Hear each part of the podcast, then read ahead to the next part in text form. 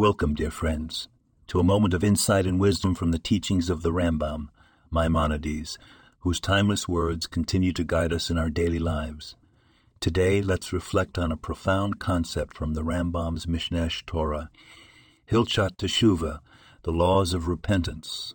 In the second chapter, Rambam discusses the powerful idea that repentance and Yom Kippur only atone for sins between a person and God. For transgressions against another person, Yom Kippur cannot atone until one has appeased the wronged party. Consider the weight of this teaching in the modern hustle. Every day we interact with others, and inevitably we sometimes err. We may speak harsh words, neglect a promise, or overlook someone's feelings. The Rambam reminds us of a fundamental truth. Repairing our relationships with others is a prerequisite for divine atonement. This principle is not just about seeking forgiveness, but about taking responsibility for our action. It's about reaching out, making amends, and restoring harmony.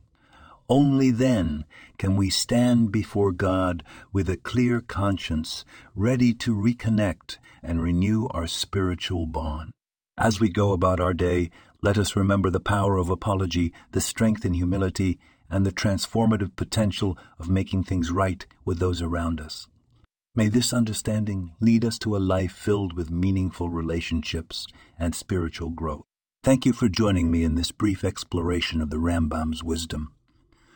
May it resonate within us, bringing light to our paths and peace to our hearts.